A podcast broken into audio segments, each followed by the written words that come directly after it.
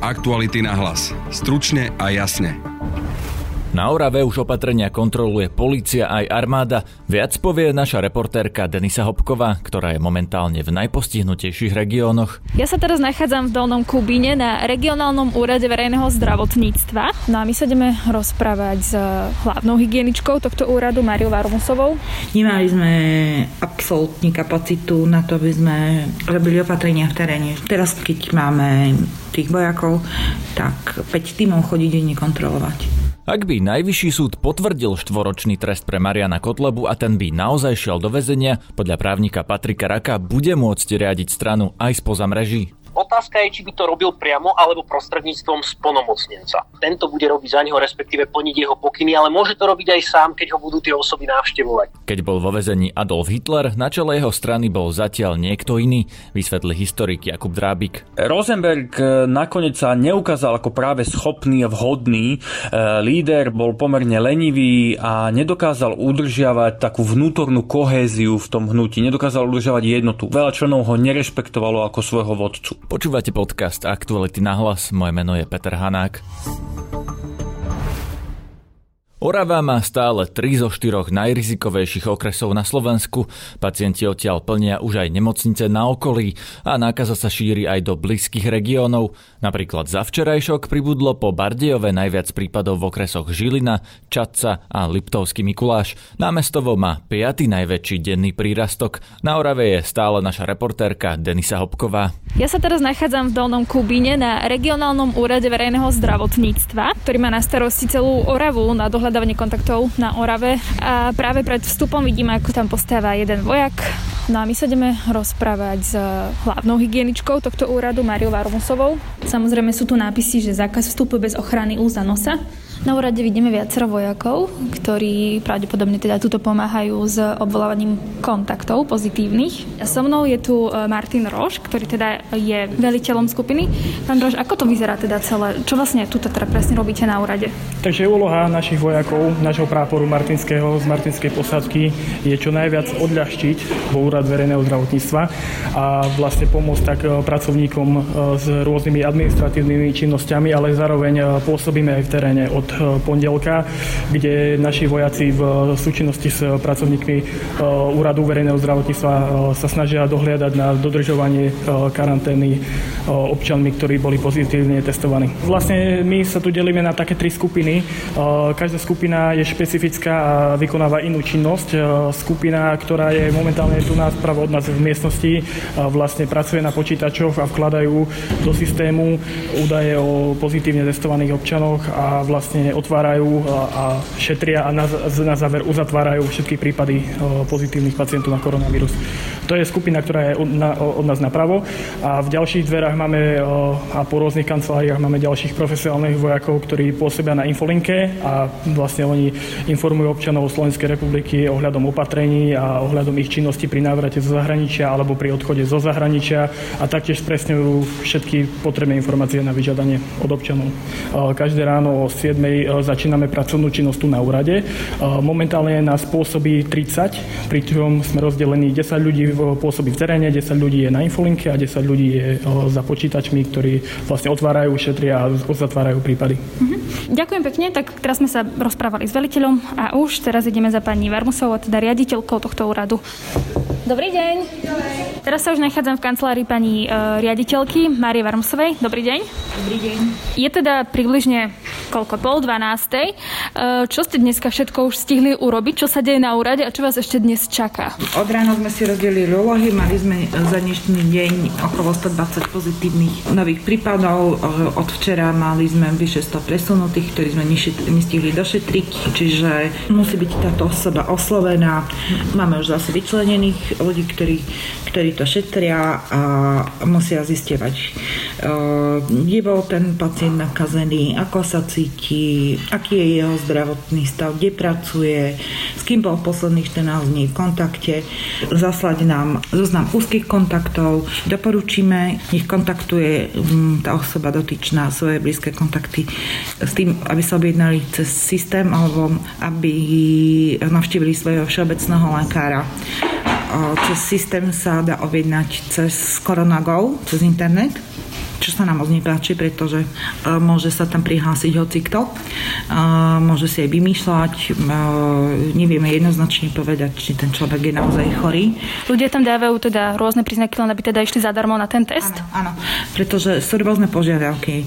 Povinnosť naša je testovanie indikovaných pacientov, čiže ľudí, ktorí sú chorí, boli v kontakte s pozitívnou osobou, ale aj ktorí sa vracajú z červených zón, čiže e, zo zahraničia. Tých musíme objednať na 5. deň na testovanie. Tým pádom e, sa nám navyšujú kapacity e, mobilných odberových miest, ale keď sa objednávajú cez internet nekoordinovaním, nevieme jednoznačne povedať, či ten človek je naozaj chorý. Nevieme jednoznačne určiť, či to potrebuje, môže tam dať si vymyslieť čokoľvek. A nedovolíme si neobjednať niekoho, kto napíše, že má 5 dní teplotu. Ako to vyzeralo predtým, ako prišli vojaci na tomto úrade? Koľko ľudí možno dohľadávalo kontakty? Čo to pre vás znamenalo? Skúsme si to akože predstaviť. Na regionálnom úrade pracuje 25 odborných zamestnancov a piati sú akože pomocní. Na oddelení e, epidemiológie e, pracujú štyria zamestnanci odborní, vrátanie vedúcej oddelenia. Tak si predstavte, že ten priebeh prvej vlne bol miernejší, ale teraz od septembra máme priemerne 50-70 denne. Jedno šetrenie trvá priemere 15 minút. Nemali sme absolútne kapacitu na to, aby sme robili opatrenia v teréne, že zistili, či sú dodržiavané opatrenia, ktoré sme uložili, alebo ktoré sú uložené hlavným hygienikom. Teraz, keď máme tých vojakov, tak 5 tímov chodí denne kontrolovať. A deje sa ešte to, že by to tí ľudia z Oravy porušovali, že by išli do Polska a urobili by si teda no, nejaké oslavy? Toto sa skončilo tým, že Poliaci si spravili svoje opatrenie a v Polsku zakázali takéto akcie, ale v tej prvej vlne, keď to bolo, alebo na, to, na začiatku tejto krízy, eh, tak uh, sa určite stávali také prípady, že chodili na tie svadby do Polska, chodili do zelených okresov, uh, chodili mimo Orabu a trošičku si myslím, že sme prispeli k núdzovému stavu na Slovensku, pretože ono vás to nepustí, štatistika nepustí, že e, začínajú nám narastať v okolí pridružené okresy, tam, kde, kde je ten zdroj, vidíte to aj v číslach. Teraz tie čísla, včerajšie dnešné, ako ste hovorili, to sú stále vysoké čísla. Čo to znamená, že sa to tu šíri nekontrolovateľne, alebo zlepšuje sa to, alebo sa nezlepšuje? Aká je to teda situácia momentálne? povedať zo dňa na deň a z hodiny na hodinu. Teraz tie čísla na Orave sú kvôli tomu, lebo robíme efektívne vyhľadávanie. A my, my vidíme tú našu prácu podľa obsadenosti e, jednotlivých mobilných odberových miest, koľko ľudí e, sa hlási na testovanie alebo koľko ľudí potrebujeme pretestovať. A Samozrejme, že sa navýšili kapacity, kedy sme mali, ja neviem, 5-6 dní už problém niekoho objednať a myslím si, že teraz trošičku to už klesá, pretože už máme napríklad voľné miesta aj na zajtra. Mm-hmm. Takže dúfajme, že, že sa situácia zlepšuje a že tie opatrenia budú efektívne. Prichádzame do miestnosti, kde vojaci e, pomáhajú regionálnemu úradu s vyhľadávaním kontaktov, ale aj napríklad s telefonovaním e, ľuďom, ktorým teda odpovedajú na otázky, ktoré sa týkajú koronavírusu. A ja sa ich teda budem teraz pýtať, že čo presne robia. Majú tú prácu rozdelenú do miestností, v každej prebieha niečo iné. Tak sa poďme pozrieť na to, že ako to tam vyzerá. Dobrý.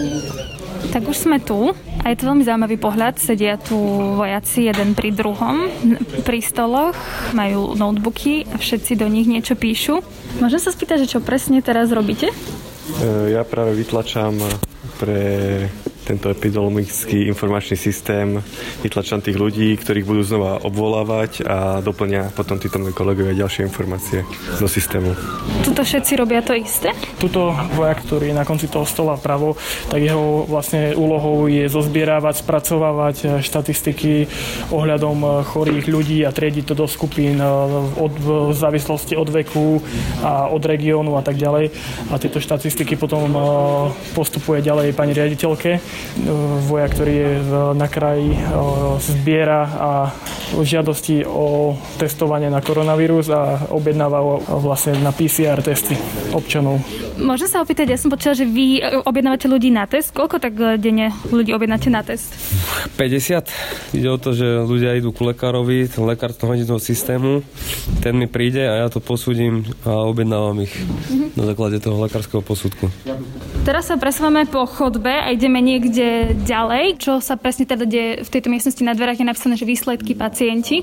Tak e, službu konajúci e, útvar, čo je pridelený, hej, tak e, robia takú službu, že proste spisujú nám pozitívni pacienti. Tí, ktorí vyjdú ako pozitívni na COVID, tak potrebujeme mi zavolať. Tak každý ten rozhovor je e, zaznamenaný tým, že je spísaný v papieroch, hej, kedy začali príznaky a všetko konkrétne, čo sa daného človeka týka. Môžem sa opýtať aj vás, že vy ste telefonovali teraz s niekým a pravdepodobne ste teda zistovali informácie o tom, že s kým bol v kontakte a podobne. Ako to prebieha, tak ako reagujú tí ľudia na tej druhej strane? Príjemne. Nemáme problém. Sú takí ochotní komunikovať, takže není tam žiadny problém v tomto smere. Ako z toho ste mali v škole? Niekým ste sa naučili, čo všetko máte robiť a ako to robiť? Tak vždy, keď prišla nová skupina vojakov na zaškolenie, tak venovali sa nám pracovníci tohto úradu verejného zdravotníctva a o nich zoznámili s týmto systémom a s prácou v ňom. A bolo vám povedané, že ako dlho tu budete, alebo to je taká vec, že, na ktorú teraz vám nikto nevie povedať? My sme tu vlastne od pondelka tohto týždňa a budeme tu pracovať a fungovať do odvolania. Dokedy nás to bude treba a dokedy tu budeme užitoční, tak tu budeme. Aktuality na hlas. Stručne a jasne.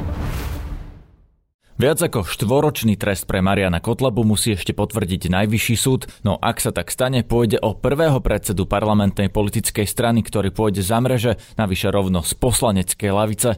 Čo bude medzi tým zo stranou? Môže ju riadiť aj z väzenia? Opýtame sa právnika, ale ešte predtým sa pozrieme na jednu historickú paralelu. Ako to bolo z NSDAP, keď šiel do väzenia jej šéf Adolf Hitler? Odpovedá historik fašizmu Jakub Drábik. Adolf Hitler eh, počas svojho pobytu v Landsbergu, vo väzni v Landsbergu, vymenoval na čelo hnutia, alebo teda odporučil na čelo hnutia jedného z hlavných stranických ideológov NSDAP v tej dobe, Alfreda Rosenberga. Eh, Rosenberg eh, nakoniec sa neukázal ako práve schopný a vhodný líder, bol pomerne lenivý a nedokázal udržiavať takú vnútornú kohéziu v tom hnutí, nedokázal udržiavať jednotu. Veľa členov ho nerešpektovalo ako svojho vodcu. Hitler neskôr tvrdil, že to teda urobil na schvál, aby ukázal všetkým, že on jediný dokáže držať to hnutie pokope a jediný dokáže organizačne ho zabezpečiť. E, to však asi nebola úplne pravda, on totiž nemohol vedieť, že Rosenberg sa ukáže ako takto neschopný, nemohol vedieť, že sa dostane z Landsbergu tak skoro a tak ďalej. Po návrate z väzenia dokázal to hnutie veľmi rýchle prebudovať, znovu zrodiť a dostať ho za pár rokov vlastne až k moci, ale to vychádzalo jednak z jeho takej charizmy, rečnických schopností a schopností ako takých Hitlerových, ale zároveň z veľmi špecifickej e, situácie v Nemecku v tej dobe a veľmi špecifických podmienok. A tým nemyslím len hospodárske, ekonomické podmienky, ale aj e, kultúrne, až antropologické e, podmienky. Členové NSDAP boli až fanaticky, až nábožensky oddaní Hitlerovi, dokázali robiť zadarmo veci, ten aktivizmus bol veľmi silný, boli ochotní ochotní tráviť čas a energiu na to, aby pomohli tomu hnutiu. A to vychádzalo z naozaj z tej atmosféry v Nemecku koncom 20. a začiatkom 30. rokov. Tá situácia alebo tie podmienky boli veľmi silné v tom, že, že od nejakého konca 19. storočia tí Nemci očakávali akýsi príchod nejakého mesiáša, e, ktorý by zachránil nemecký národ. Toto bolo prítomné v kultúre, v literatúre, v divadlách, v hudbe a tak ďalej. A pre mnohých sa stal práve Hitler týmto akým akýmsi mesiašom, ktorý má zachrániť tento nemecký národ. Čiže tá situácia v Nemecku bola veľmi špecifická, to podhubie pre nárast e, nacizmu tam bolo veľmi silne prítomné a ja by som to ne, veľmi neprirovnával so situáciou na Slovensku, alebo teda to prirovnanie s dnešnou situáciou na Slovensku je veľmi problematické, pretože tie podmienky dnes sú úplne iné, než boli v Nemecku v tom období. V tejto chvíli mám na telefonickej linke trestného právnika Patrika Raka. Dobrý deň. Dobrý deň, pozdravujem. Pán Rako, mohol by byť Marian Kotleba predsedom strany, aj keby najvyšší súd potvrdil odsudzujúci rozsudok a teda keby sa Marian Kotleba dostal do väzenia, mohol by riadiť politickú stranu z väzenia?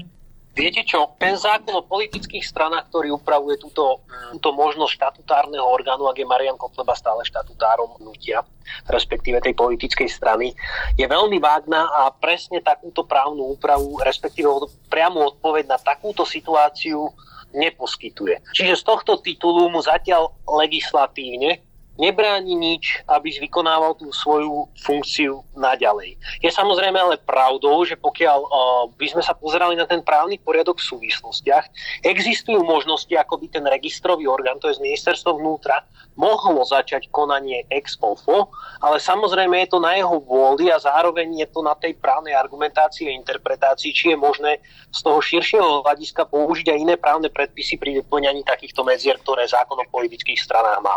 Kedy by malo ministerstvo vnútra začať konanie a prečo? A aké konanie? Čo by mohlo byť jeho výsledkom?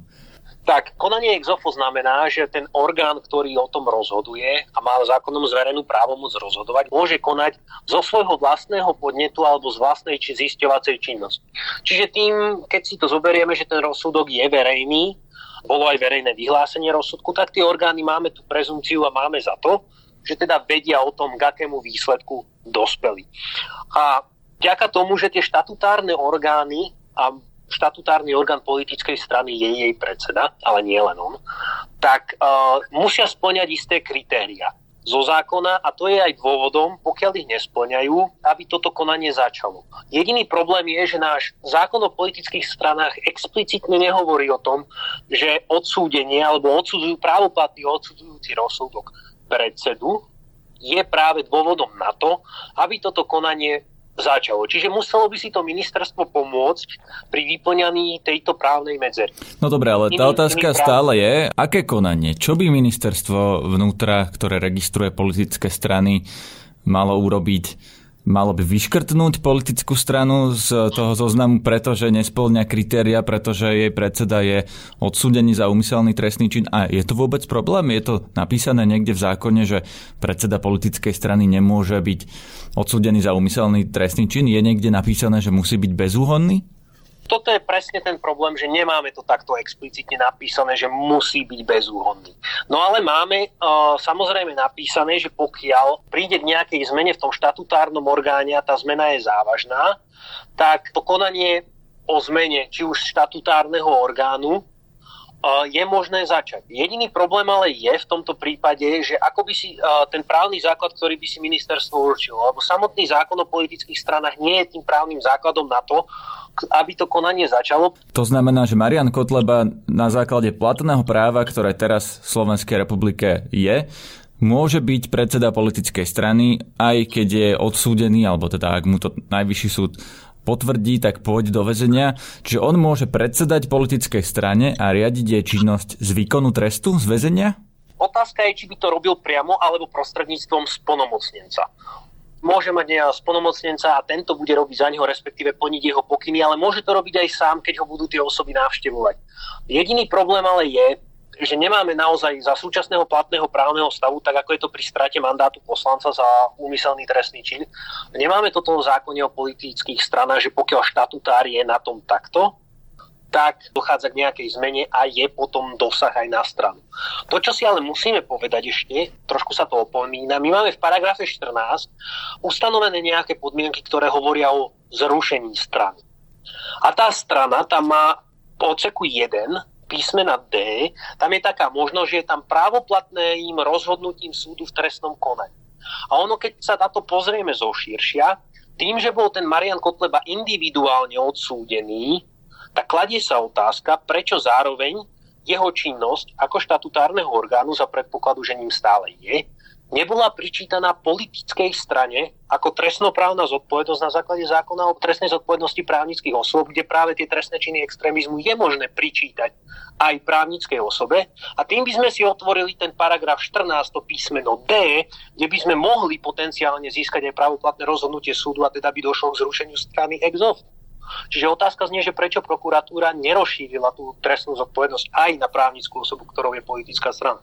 Ak Marian Kotleba bude odsudený aj v odvolacom konaní na Najvyššom súde, tak sa to ešte môže stať? Môže sa stať ešte, aby prokuratúra obvinila, alebo teda obžalovala aj politickú stranu Mariana Kotlebu ako právnickú osobu z toho istého, z čoho už bol odsúdený Marian Kotleba?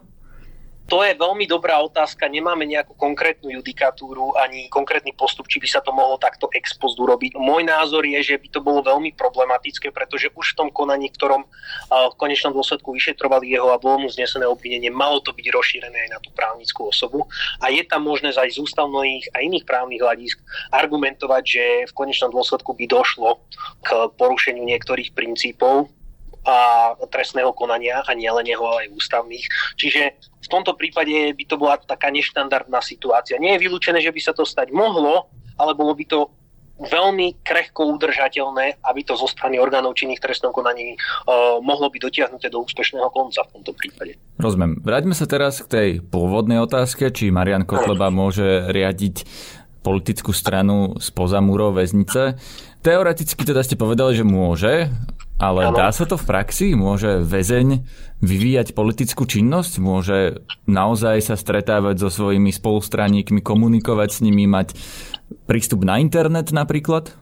ťažko povedať, ako to dopadne, len ten, viete, ten režim vo väznici mu, bude určený. A v tomto prípade, ja som presne nepozeral do ktorej nápravno-výchovnej skupiny. Do tej najnižšej, do najnižšej, do tej najnižším stupňom strážne. On tam bude mať naozaj nebude mať veľmi obmedzený ten režim, kde by nemohol vykonávať tie činnosti, ktoré by mu pomohli, ale samozrejme on je štatutár, má, tá politická strana má štatutárny orgán, kde je svojich podpredsedov, ktorí tiež majú svoje určené právomoci, čiže ono v konečnom dôsledku môže prísť k jednoduchej uh, zmene stanov, ktorá mu umožní a zjednoduší tú jeho činnosť. Je, v tomto prípade je ale otázka, že či ministerstvo by takúto zmenu stanov odobrilo a nedalo by to na, naopak potenciál a argumenty tomu ministerstvu na to, aby v konečnom dôsledku konalo proti tej strane ako celku. Čiže v praktickej rovine dá sa to zosúľadiť pri veľkej, veľkej snahe, pretože ten zákon je naozaj uh, rámcový, on nie je konkrétny. A je dôležité naozaj, že ako sa k tomu tí straníci postavia. Ale viete, v porbe je predpoklad, že by sa mohol strhnúť bojom moc ako to, že by si udržal svoje pôsobenie, ale naozaj, naozaj ťažko povedať. Keby strana chcela si udržať Mariana Kotlebu stále v nejakej pozícii, tak oni si to vedia zariadiť vnútri, že mu môžu dať nejaký post čestného predsedu. Napríklad, áno. Čiže, ale v podstate tvrdíte, alebo z toho, čo ste povedali, vyplýva, že to ani nepotrebujú spraviť, pretože zatiaľ zákon neprikazuje alebo nehovorí, že by nemohol byť predseda politickej strany 4 roky vo vezení. Vecou je tak, že ten zákon nehovorí o tom, čo ten štatutárny orgán nesmie robiť, keď by sa nastala takáto situácia, alebo aké sú jeho obmedzenia. V konečnom dôsledku tomu Marianovi Kotlebovi koná to, čo mu nie je zakázané ako osobe. Čiže v tomto prípade to demokratické obmedzenie je veľmi slabé, keď sa stane takéto niečo. Počúvajte aj naše víkendové podcasty, napríklad Múzeum, ktoré bude v sobotu pokračovať v téme z minulého týždňa. Budeme hovoriť o palfiovcoch z červeného kameňa, aj o tom, ako Slováci po vojne rabovali pamiatky. Na dnešnom podcaste spolupracovala Tatiana Škultétiová. Ak ste sa v počúvaní dostali až sem, pravdepodobne patríte medzi fanúšikov nášho podcastu a práve medzi takými teraz hľadáme stážistu alebo stážistku na oddelenie podcastov, najlepšie technicky zdatného študenta žurnalistiky alebo aj iných odborov, schopného kriticky rozmýšľať a rýchlo sa učiť nové veci. V prípade záujmu prosím pošlite minútovú nahrávku svojho hlasu, v ktorej nám poviete, kto ste, čomu sa venujete a aké máte skúsenosti na mailovú adresu peter.hanák aktuality.sk. Pekný víkend. Aktuality na hlas. Stručne a jasne.